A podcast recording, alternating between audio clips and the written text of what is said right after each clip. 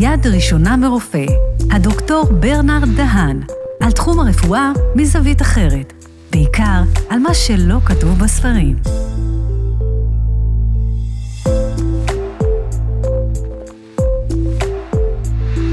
שלום לכולם, ברוכים הבאים לפודקאסט יד ראשונה מרופא.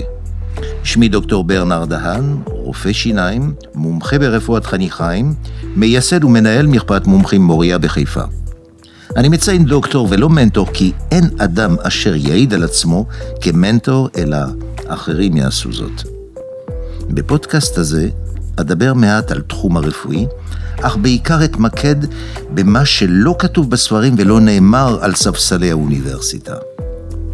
אני אעסוק בעיקר בהיבטים העסקיים, תקשורתיים וניהולים במרפאות או עסקים קטנים, כמו תקשורת בין אישית, רושם ראשוני, בניית צוות, שיווק, מיתוג, תדמית, תחרות, התמודדות עם כישלונות ועוד. אני אשוחח עם מומחים בתחומים שונים, תוך כדי התמקדות בנושאים הקרובים לליבי, הן בחיים המקצועיים והן בחיים הפרטיים. תקשורת, שאיפה למצוינות, תשוקה לחדשנות והנאה בעשייה. אתם יכולים להאזין לנו במגוון הפלטפורמות, באפליקציה, באתר, בספוטיפיי, באפל פודקאסט ובגוגל פודקאסט. והיום נדבר על חדשנות ברפואה ורפואה עתידנית. ניגע היום מעט בכיוונים השונים ומבטיחים העומדים בפתח. אי אפשר לדבר על עתידנות ברפואה מבלי להיזכר, לפחות מבחינתי, ברופא הכל יכול של פעם. שהמבוגרים בינינו הכירו. האדם שהיה מסוגל להגיע להבחנה ללא עזרת מכשור או טכנולוגיה. ומבלי לערוך רשימת בדיקות מעבדתיות אינסופית. מספר שאלות ענייניות היו מספיקות לו כדי להגיע להבחנה. הקשבה לסיפור של המטופל, בדיקת הלשון, בדיקת העישון העיניים, אלה היו דברים שהיו מספיקים לו כדי להגיע למהי המחלה שממנו סובל המטופל. הימים חלפו, המדע והטכנולוגיה התקדמו ובאו לתחום רבות בתחום האבחון, הן ברמת הדיוק והן ברמת המהירות שניתן להגיע אליו. בזכות התפתחויות טכנולוגיות, ביולוגיות וגנטיות, גם הטיפולים מגלים אופקים חדשים. בעצם מהי עתידנות? מדובר בסוג של נבואה המאפשרת לדמיון להפוך למציאות חיה. וכך מסתמנים כמה זרמים שונים, ושניים בעיקר. הזרם הטרנס-הומניזם, טרנס-הומניזם פירוש הדבר מעבר לאנושות, שדוגל בקדמת היכולת האדם, מין גישה פילוסופית והומניסטית המנסה להבין, להעריך ולשפר את המגבלות הביולוגיות של האדם באמצעות קדמה טכנולוגית. השאיפה בעצם היא הארכת תוחלת החיים האנושית, למנוע הזדקנות ולשפר את היכולת האדם מבחינה פיזית, מנטלית וחברתית. הטרנס-הומניזם שואף להפוך את האדם למין פוסט-אדם, מין ישות עם יכולת פיזית, אינטלקטואלית ופסיכולוגית חסרות תקדים. ובצד השני, יותר דגש על הטכנולוגיה, כמו בינה מלאכותית, כחלופה למגבלותיה של האנושות. הבינה המלאכותית היא מין שם מטאפורי למצב שבו מנסים לדמות את היכולת החשיבה האנושית באמצעות טכנולוגיה. בזכות מדעי המחשב, הבינה המלאכותית שואפת להתנהג כמו בינה אנושית. אנחנו כבר עדים כיום עם הצ'טבוט למיניהם וכל מיני אה, תוכנות או אפליקציות שמיוחדות שמאפשרות יכולות שלא ידענו עד כה. הבינה המלאכותית יכולה או לנסות לדמות את החשיבה של המוח האנושי, או לנסות להגיע בדרכים אחרות לאינטליגנציה שאנחנו, אה, שהמוח האנושי לא מכיר. הנה על קצה המזלג כמה אה, כיוונים שונים ומפתיעים. למשל, שמעתם על האף האלקטרוני?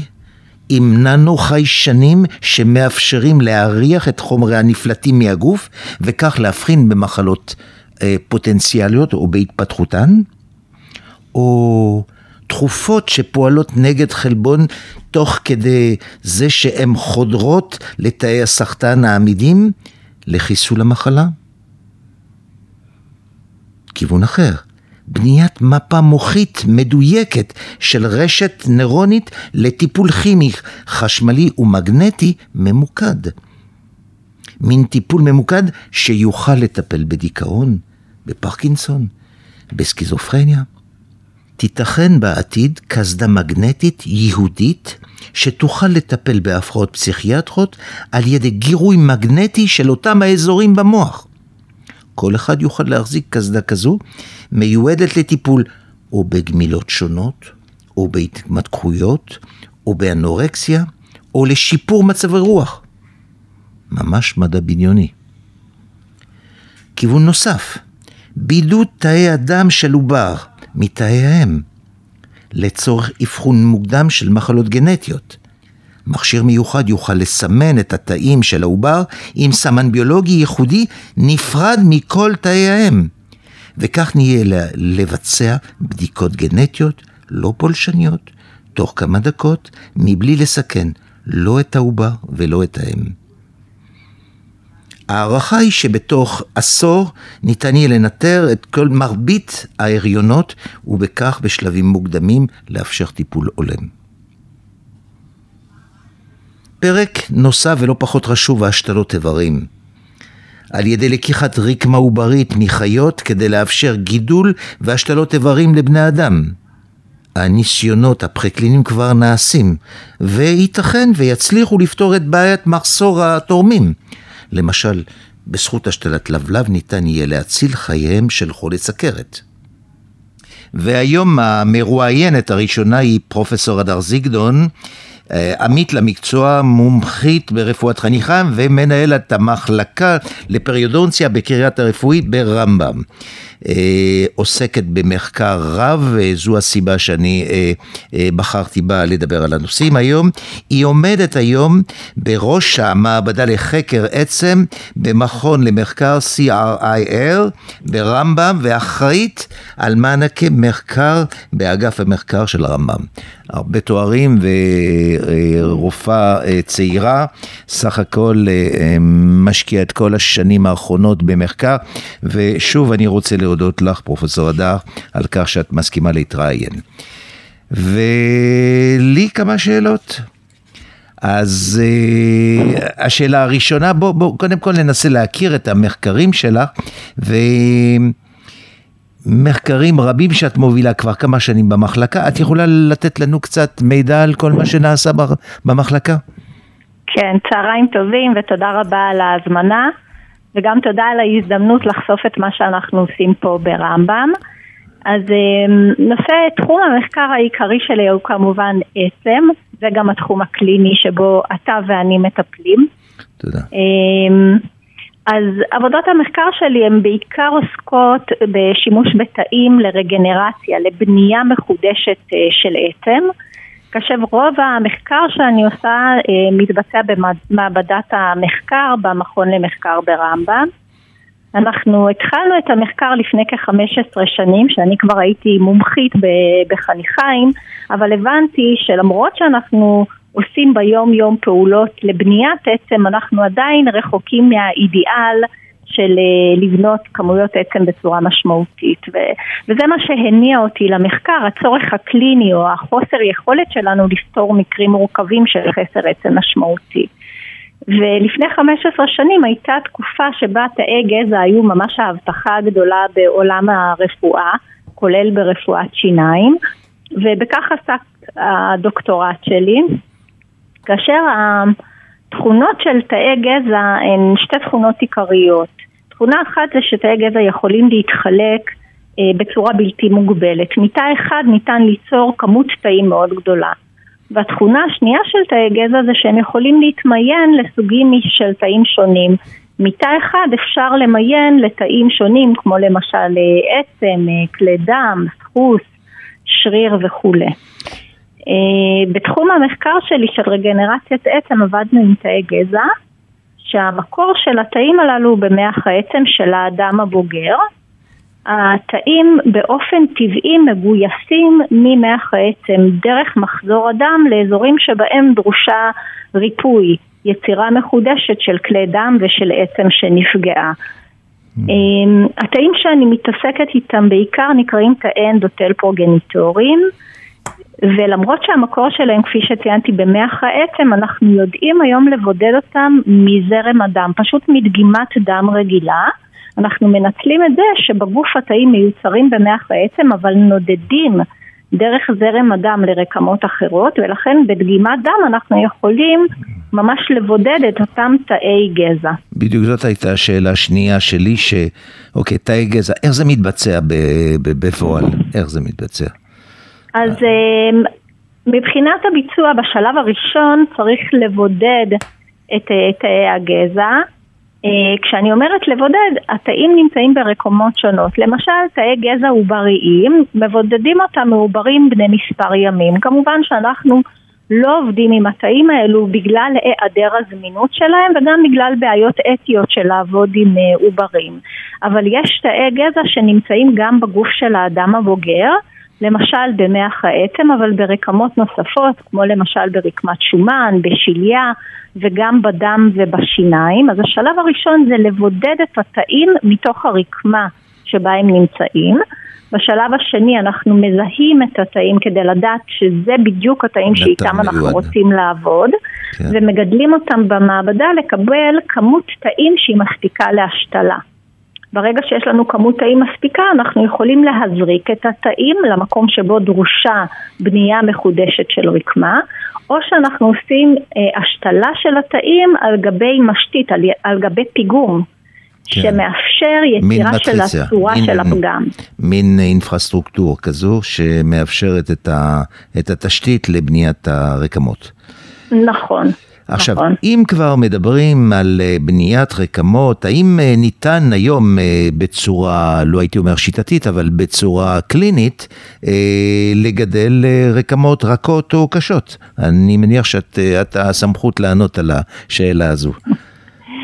אז מבחינת היישום הקליני, למרות שאנחנו כבר 15 שנה עובדים בתחום, ולמעשה תאי גזע בודדו לראשונה בסוף שנות ה-60, אז כבר מעל 50 שנה, אז הניסויים הקליניים הם קיימים, אבל הם לא רבים. גם בארץ וגם בעולם יש התעניינות רבה, גם חברות מסחריות שמייצרות כבר תאי גזע, כמובן שהתאים מיוצרים אוטולוגית. לוקחים כן. לבן אדם מסוים אה, תאים, למשל ממח העצם, ומייצרים עבורו את התאים בשבילו להשתלה. אז יש כבר אה, גם חברות, גם ניסויים קליניים אה, חלקם הראו אה, תוצאות מבטיחות בתחום העצם ובתחומים אה, נוספים. המכשול העיקרי שמונע מהתהליך הזה להיות שגרתי ולהיות יומיומי הוא העלויות הגבוהות והרגולציה. עכשיו למה עלויות גבוהות? כי כל בן אדם צריך את התאים שלו, צריך להפיק את התאים שלו, לגדל אותם, וזה תהליכים שלוקחים הרבה זמן וכסף. כן. הסיבה, אז זה העלויות והזמן, והסיבה השנייה זה רגולציה כי עדיין אה, נעשים, אה, נעשות בדיקות להבטיח שאין סיכון בהשתלה של התאים האלו מכיוון שיש להם יכולת חלוקה מאוד גבוהה, תמיד יש את הסיכון שתא אחד יעבור שינוי ויעבור טרנספורמציה ממאירה ולכן התהליכים האלו לוקחים זמן, אבל אני בהחלט צריכה שבעתיד הם יהיו יותר שגרתיים. כן, מדובר ברפואה ממש ייחודית וברפואה ממש מותאמת אישי, כי אם את אומרת שאנחנו נאלצים לקחת אה, תאים מדם, מדם של אותו מטופל, אי אפשר ייצר אה, איברים או רקמות ש, שניתן להשתמש במספר מטופלים שונים, נכון? אני נכון, נכון, אותה. נכון. מדובר בהחלט אה, ברפואה אישית, מותאמת אישית לאותו כן. אדם. אה, כן, אוקיי. בהחלט. ושאלה שמתבקשת, האם את רואה בעתיד הלא קרוב או הבינוני או הרחוק, אפשרות שנגיע ליצור שיניים חדשות טבעיות ולהיפטר מהשתלים הדנטליים האלה שאנחנו כולנו, אה, אה, איך אומרים, מתמודדים עם היתרונות וחסרונות והרבה חסרונות. איך את רואה את העתיד? זה יקרה? כן. כן, אז, אז קודם כל אני בן אדם אופטימי מטבעי, אז אני, אני חייבת להגיד שכן, אבל אני רוצה רגע להבהיר משהו. אה, רגנרציה, בנייה מחודשת של שן היא למעשה איבר שלם. שן אה, בנויה ממספר רב של סוגי תאים וסוגי רקמות ולכן רגנרציה של שן תדרוש קורדינציה כן. בין מספר סוגים של תאים ורקמות. מורכב זה יותר. לא כמו רגנרציה של עצם. של okay? אוקיי? רקמה אחת, כן, ברור. בדיוק. אה, ולמרות שזה מורכב, הטכנולוגיות כבר קיימות, אני אתן לך דוגמה שלפני מספר שנים קבוצת מחקר מאוניברסיטת תל אביב הצליחה להדפיס במדפסת תלת מימד לב שהיה נכון, עשוי נכון. כולו מתאים וחלבונים של בן אדם. אבל לכן זה מדובר ברקמה אחת, לא? לא, לא, לא, בלב יש לנו כל מיני אה, סוגים של רקמות, יצרו את תאי שריר הלב, את התאים שמתכווצים וגורמים לקצב הלב, כן. ה-SA nodes. וכלי דם. וכלי דם אנדותליאליות, כן. כבר יצרו, כבר יצרו איבר שלם, אז, אז השיטות קיימות, אבל uh, זה דורש עוד fine-tuning ובאמת uh, mm-hmm. uh, מעבר מעבודה בצלחות ובמעבדה להשתלות באנשים, שזה פער גדול שצריך לעשות אותו. האם יש לך, אה, יש לך בשורות טובות לומר לנו בקרוב שייצא משהו בתחום הרגנרציה, ברקמות הקשות והרכות? משהו שיכול לעודד אותנו ולתת לנו, אה, איך אומרים, אופטימיות אה, זהירה על הקרוב לאלה שעוסקים בתחום הרפואת החניכיים? בהחלט, לגבי שימוש בתאי גזע מבן אדם, אוטולוגי, מאותו בן אדם, בהחלט יש כבר אפילו בארץ מחקרים קליניים באנשים של בניית עצם, כמובן שאנחנו עושים אותם רק על מקרי קיצון, על מקרים שבהם לא ניתן לבנות את העצם בשיטות המקובלות והקיימות, אבל אנחנו בהחלט כבר מתחילים כן. לעשות את זה. בנגעים גדולים, לזה את מתכוונת? כן, כן, כן, כן. בנגעים גדולים שבהם הצורך בתאים הוא באמת אה, קריטי. כן.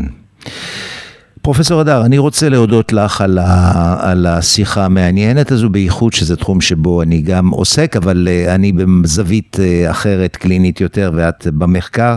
באמת, תודה רבה, ושיהיה יום טוב. תודה. תודה לך. בבקשה, תודה. תחום רפואת השיניים גם ראה חידושים והתפתחויות יפות בשנים האחרונות וגם מבטיח לעתיד. קודם כל מיקרו-כירורגיה, בזכות הגדלה אופטית אה, אה, משמעותית, ניתן לראות הרבה יותר טוב, וחלק גדול ממרפאות השיניים היום אה, מסוידות, מצוידות במיקרוסקופ. דוגמה קטנה, ביפן לא ניתן להשלים את לימודי רפואת שיניים בלי לעבור שנה של הכשרה של טיפולי שיניים בעזרת מיקרוסקופ. היכולת הגדלה מאפשרת שיפור משמעותי במוטוריקה של הרופאים. זאת אומרת, כל מיני תנועות שלא האמנו שאפשר לעשות אותן בלי הגדלה, ניתן לראות שינויים משמעותיים. כמובן היום אפשר לדבר על רופא טוב, שרופא לא רק שיש לו ידיים טובות, אלא עיניים טובות. רפואת שיניים גם כן ראתה את השימוש בלייזר אה, נכנס למקצוע, ובזכות הקרן המדויקת הזו והבעלת משמעות ובעלת יכולות, ניתן לטפל, ניתן לבצע טיפולים הרבה הרבה יותר אה, מדויקים, פחות פולשנים, אה, ואולי שיחליפו את המקדח, המקדח המפורסמת. רפואת שיניים ירוקה. אנחנו רואים נטייה בעולם היום לנטוש את המתכות ולנטוש כל החומרים הרעילים בפה. אה, ראינו את זה עם סתימות לבנות, ראינו עם שרזורים כלשהם. אנחנו רואים היום אפילו עם שתלים, השתלים עשויים מחומר זירקוניה, שמאפשרים אה, אה, שיפור בקבלת השתלים מבחינה ביולוגית. אה, רפואת שיניים דיגיטלית. כמו בתחומים אחרים, חדירת המחשוב והדיגיטליזציה למרפאות שיניים ולמעבדות שינתה את פניה ושינתה את חייהם של רופאים רבים ושל המטופלים כמובן. קיימת מהפכה בתחום, בתחום האבחון, בתחום התקשורת עם המטופלים, בתחום ההדמיה, תכנון הטיפולים, כולל רובוטיזציה. אלה דברים שכבר קורים, שהולכים לשנות לגמרי את אה, פניה של רפואת השיניים. ועל הקו איתנו אורח נוסף היום, אה, הזמנתי את פרופסור איתן מיג'ריסקי. אה, איתן הוא חבר אישי, אה, ילדות אה, וגם בתחום המקצועי, ואני חושב שהוא האיש המתאים לענות לשאלות הקשורות לתחום הדיגיטלי. פרופסור מיג'ריצקי אינו רופא שיניים מומחה בשיקום הפה, יושב ראש לשעבר של האיגוד לשיקום הפה בארץ, מרצה בכיר באוניברסיטת תל אביב, ולאחרונה כבוד גדול מונה ליושב ראש של האיגוד העולמי לרפואה רפואת שיניים דיגיטלית. אה, פרופסור איתן כתב מאמרים רבים ומרצה ידוע בכל העולם. הוא בנוסף מנהל מרפאת שיניים פרטית, מצליחה בתל אביב, והמוטו שלו הוא רפואת שיניים משקמת במכלול דיגיטלי אחד. עולם ומלואו, אה, אה, איתן. זהו, אז אני בחרתי בך כי אני יודע שאתה אחד המובילים בתחום הדיגיטלי בארץ וגם בעולם, וה... הפודקאסט או השיחה שלנו היום הייתה על רפואה עתידנית. אז יש דברים שהם כבר לא עתידנים, שהם כבר קיימים, ויש דברים שאנחנו יכולים אולי לדמיין שיהיו אי פעם אה, אה, אה, מציאותיים. נכון. אז, אז השאלה שלי הראשונה, אה, מה ההישגים הבולטים בתחום רפואת שיניים הדיגיטלית? הדברים שאם היו שואלים אותך, תגיד, מה, מה, מה כל כך טוב? מה, מה זה עשה לתחום? כן, אז קודם כל באמת תודה על ההזמנה, ברנרד יקר, אה, לכבוד הוא לי. אה, באמת התחום הדיגיטלי, אה, למרות שאני כבר נמצא אה, מעל 30 שנה בתחום של רפואת שיניים, אה, לפני 20 שנה בערך, או קצת יותר מזה, אה, הצלחתי לזהות אה, סוג של חזון מקצועי שהעתיד הולך לכיוון הדיגיטלי, גם בתחום של הלואו-טק, של הרפואת שיניים, לא רק בהייטק. ולאט לאט נכנסתי לתחום הזה, וכמו שאמרת, הוא הפך להיות המציאות ולא העתיד. אה, כאשר בעתיד באמת, אה, תכף נדבר בכמה אה, מילים על, על מה צופן לנו העתיד. כן. התחום הראשון שנגעתי בו בהקשר של דיגיטיזציה הוא התכנון הממוחשב של השתלות שיניים. זאת אומרת, אם אה, אה, פציינט צריך שתלים, בין שתל אחד למספר שתלים בלסת, תלוי בכמה שיניים חסרות לו. אז יש את האפשרות למקם את השתלים, כמובן על ידי הרופא, הרופא המומחה או הרופא שיניים שלו, למקם את השתלים, מה שאנחנו קוראים free-hand, זאת אומרת, איפה שנראה לרופא באותו רגע שנכון להחדיר את השתל, וזה בסדר, זו שיטה שעבדה ועובדת, אבל אם רוצים להגביר את הדיוק, ולהפחית את זמן הטיפול של הפציינט על הכיסא בעודו עם פתוח, בעודו עם החניכיים פתוחים וכו'. אז אה, הרופא שיניים מתכנן מראש את מיקום השתלים בצורה מאוד מאוד מדויקת, וזה בעזרת שני אמצעים ששניהם דיגיטליים. אחד זה ה-CT, צילום CT, Computerized Tomography, טומוגרפיה ממוחשבת, שהוא בעצם נותן מבט תלת-מימדי לעצם של הלסת של הפציינט. זאת אומרת, כאילו אנחנו מסתכלים ממש על דגם של העצם, ובעזרת תוכנה נוספת, וקיימות מספר תוכנות כאלה כבר, אפשר אה, אה, כביכול להח, להשתיל, נקרא לזה, את, את ה-CT אה, בתוך אותה תוכנה, ו... לתכנן בצורה מדויקת את המיקום של השתלים, ולאחר מכן בלחיצת כפתור ישנה מדפסת תלת-מימדית מדפיסה אה, סד, שאנחנו קוראים לו סד כירורגי, שכבר יש לו פתחים בדיוק בדיוק במיקום שהחלטנו שבו נחדיר את השתלים, ואותו סד כירורגי, הרופא מושיב אותו על הלסת של המטופל, ודרכו מחדיר את השתלים. זה מאוד מאוד מזהה, זה מאוד משפר את הדיוק. אם אני מבין אותך, אם אני מבין אותך, אתה מדבר על רמת דיוק גבוהה, וגם נכון. מהירות הטיפול. ומהירות, mm. והמהירות היא גם משפיעה על אה, כמה יכאב יש לה, יש לה השפעה על כמה יכאב למטופל לאחר כן. הטיפול. כי טיפול שמבוצע בהרבה זמן, והעצם חשופה, מי כמוך יודע, דוקטור אה, דהן, שככל שהטיפול מתמשך, הסיכוי כן. לכאבים פוסט-אופרטיביים לאחר הטיפול, נסיכויות כן. וסימפטומים יותר גדול מאשר okay. אה, אוקיי. אם הטיפול מתבצע בצורה אה, אה, גם אה, אה, אינבזיבית, זאת אומרת אה, זה עיר פולשני, כן. וגם מעט זמן.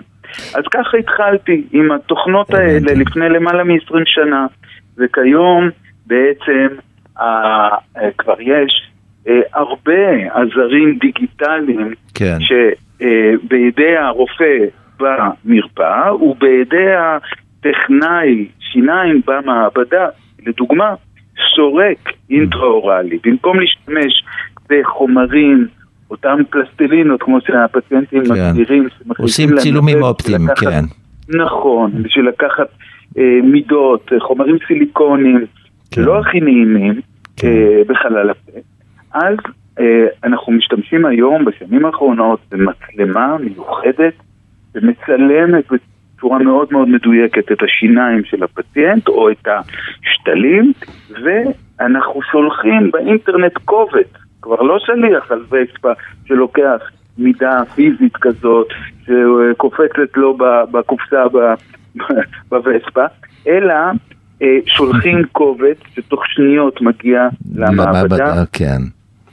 ושם מייצרים בעזרת מחרטה ממוחשבת או מדפסת תלת מימד, מייצרים את השיקום, את השחזור, את הכתרים ואת כל מה שאנחנו אחר כך מוסרים לפציינט. גם פה יש קיצור זמן כן. ויעילות רבה יותר. ש- אה, שאלה, ושיפור דיוק. יופי, אה, איתן, שאלה, כל הקיצור כן. הזמן והנוחות שימוש למטופל, לרופא, האם כל זה לא... אלה הם ממש יתרונות אה, ברורים. השאלה אם זה לא בא על חשבון רמת הדיוק. זאת שאלה מרכזית. שאלה מצוינת. אז ככה, אה, אם נתמקד בסורקים האינטראורליים, האינטראורל סקנרס, שאלה אותן מצלמות שעליהן דיברתי קודם, אה, בכלליות נגדיר את זה כמצלמות מאוד מדויקות, שעושות תמונה של השן, בואו ניקח שן בודדת. השן הבודדת אנחנו אה, משיגים בדיוק אה, רב ביותר בעזרת אותם סורקים. גם קשרים שהם קצרים, אה, שלושה עד ארבעה חלקים, האמצעים האלה מאוד מאוד מדויקים. בשנים האחרונות, לאו דווקא היום, אנחנו התקשינו להשיג רמת דיוק רצויה. בלסת שלמה. בדיוק, כשעוסקים בלסתות שלמות. היום כבר הטכנולוגיה כל כך התפתחה, ואני מקבל כל כמה חודשים עדכונים. אה, גרסת עדכון חדשה לתוכנה שיש לה, לאותה מצלמה שברשותי. ו- ואין מה לעשות, כמו שמחליפים מחשבים או טלפונים, אנחנו צריכים כל שנתיים, שלוש בערך. כן. להחליף גם את הציוד שלנו על מנת להתעדכן. אותם סורקים שהם מוגדרים כפרימיום בשוק, ויש, כמו כל דבר, יש עשרות כן. של uh, מכשירים, אבל צריך, אני כרופא, חלה עליי החובה לקרוא את הספרות המדעית, לראות מחקרים השוואתיים כן. בין פירמות שונות של סורקים, ולזהות מי המדויק ביותר, או לפחות נמצא בקבוצה שמוגדרת כן. פרימיום, שהיום גם מסוגלים לסרוק לקשתות שלמות, לסטות כן. שלמות של שיניים או של שתלים, בדיוק שהוא משביע רצון. כן, כלומר אה, אתה, אם, אם אני מבין, סליחה שאני קוטע אותך, כן. אני מבין שרמת הדיוק היא כבר לא, לא בעיה. רמת הדיוק היא כבר לא בעיה, אבל אה, אני למשל בודק את עצמי. כן. אני מכניס שלב נוסף כן. של אימות, באלף, אה, של, בטכניקה מסוימת, של המידה שלקחתי. כן. זאת אומרת, אני במקרים המורכבים עדיין לא סומך לגמרי לגמרי בעיניים עצומות על הטכנולוגיה, אלא מוודא את הדיוק שלה. וכשאני מרוצה, אני מתקדם הלאה. איתן, עם כל הציוד הזה, הסרבול שקיים בכל זאת לרופא שאינו בקיא בזה בתחום, כן. אה, רמת העלויות, סרבול, האם זה לא דוחה קצת את הרופאים להתקרב לתחום, או זה סתם תירוץ? תראה, אי, אי אפשר לעצור את הקדמה בשום תחום. אה, אפשר להישאר בטלפון אה, שאיננו סמארטפון, אבל אתה מפספס עולם ומלואו של, של פונקציות. כך גם בתחום שלנו, ו, אה, וצריך להתקדם, ואני רוצה להגיד לך משהו, לי כרופא שיניים ותיק כבר, היה לא קל לצאת מאזור הנוחות שלי, כן. מהקומפורט, מהקומפורט בית, כן, כן. מהמוכר, ממה שלמדתי, ממה שעשיתי 25 שנה. אבל בכל ו... זאת זה מרתק, מרתק. ו... או, וזה הכניס לחיים המקצועיים שלי אנרגיות חדשות, אנרגיות טובות, אה, אה, ולאט לאט אתה הופך להיות אוטוריטה בתחום חדש שנכנסת אליו. אני מבין.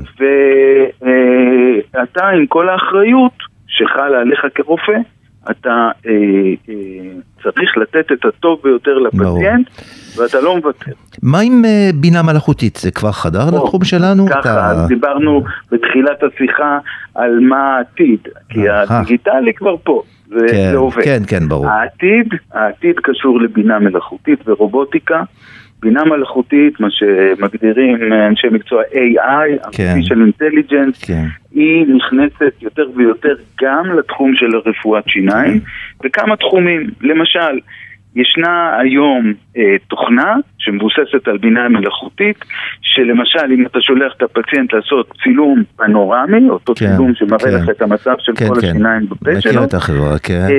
אה, אתה מקבל פענוח. אה, אבחון, פענוח מאותה תוכנה של בינה מלאכותית שאומרת לך ברמת ודאות של 80-90 אחוז, היא אומרת לך, כאן יש חור, פה צריך טיפול שורש, ואת השן הזאת צריך לעקור. עכשיו, שוב, אי אפשר לדלג עדיין, עדיין, למוח האנושי. על הגורם האנושי. ברור, אנחנו ברור. אנחנו חייבים לעבור את זה. אבל, אבל, אם הרופא צעיר, או להפך אם הרופא מאוד מאוד עסוק, כלי עזר, פספס משהו קטן ופתאום התוכנה מאירה את עיניו, אז הנה היתרונות של artificial intelligence ובעתיד אומרים גם שנגיד אה, כבר יש איזה רובוט כזה... כן, בדיוק, על זה רציתי לשאול אותך. אם כן. כבר יש בינה מלאכותית שמסוגלת לעשות הבחנה מדויקת ורובוטים בדרך בעזרת כל האמצעים הדיגיטליים, כן. אז אה, רגע, אנחנו זקוקים לרופא כלשהו או מסתדרים עם רובוטים ו... אה, כן, כן, כי תחשוב, איפה עובדת, איפה היום עובדת בתחום, בוא ניקח את, הרפואה. היא האימא שלנו. אנחנו בנים אה, של ה... לא הייתי אומר חורגים, אבל, אבל הבנים, הילדים הקטנים של הרפואה הגדולה, אה, כרופאי שיניים. אז אה, משתמשים בניתוחי עמוד שדרה, ניתוחים מדויקים ביותר אה, של חוליות אה, של עמוד שדרה, משתמשים כבר ברובוטים. למה? כי אין שם יד שרועדת, או יכולה כן. לזוז.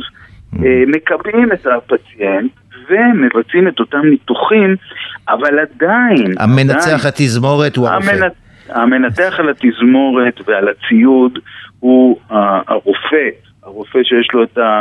את ההשכלה, את הידע וכולי. זאת אומרת, האמצעים האלה, כמו שלפני 20-30 שנה, אתה בטח זוכר כי אתה אחד החלוצים גם בתחום הזה, ברנרד, אה, כמו שנכנסו הלייזרים. הלייזרים ברפואת שיניים, הם לא החליפו אף רופא, אבל כן. הם עוד כלי. כלי עזר, ב- כן, אה, בהשגת כן, המצוינות. בארממנטריום שלנו, על מנת לספק לקדם, לקדם את הכי ה- טוב לאותו פרוצדורה. לשפר את האיכות חיים. אה, פרופסור איתן מיג'ריצקי, אני רוצה להודות לך אה, על השיחה הנעימה והשירה, ושוב, אה, אם כבר מנצלים את הגלי, הגלים, אז אה, דש לאבא. תודה, תודה יופי, רבה. יופי, ביי. יום טוב ותודה רבה איתן. טוב, ביי. כל טוב. ביי. ולסיכום, מתרחש מרוץ בין שני ערוצים מקבילים. שיפור ושדרוג יכולות האדם תוך כדי מתיחת הגבולות הביולוגיות הידועות ושאיפה לאדם על. ובמקביל פתרונות טכנולוגיות חדשנים שחוסכים את ועוקבים את מעורבות בן האנוש. האם המרוץ הזה איננו מחול שדים? והאם הוא לוקח בחשבון את טובת המטופל, טובת האדם וטובת רווחת המטופל? מבלי להיות נוסטלגי, אין לשכוח את ההיבט הרגשי, האנושי, הקיים בקשר בין הרופא לבין המטופל. אותו רופא שיודע להקשיב, אותו רופא שיודע לקרוא בין השורות. העתיד יגיד לנו. תודה לכם שהאזנתם לי, ותודה לפרופסור איתן מיג'ריסקי ופרופסור הדר זיגדון, ששוחחו איתנו היום. אתם מוזמנים להאזין לפרקים נוספים של יד ראשונה מרופא בפלטפורמות, באפליקציה, באתר, בספוטיפיי, באפל פודקאסט ובגוגל פודקאסט של רדיוס 100 FM. אנו מעדכנים בפייסבוק ובאינסטגרם של רדיוס 100 FM, כאשר עולים פרקים חדשים, אז אתם מוזמנים לעקוב. תודה לצוות שלנו כאן באולפן, אני ברנר דהן, דוקטור ולא מנטור, נשתמע בפרק הבא של יד ראשונה מרופא.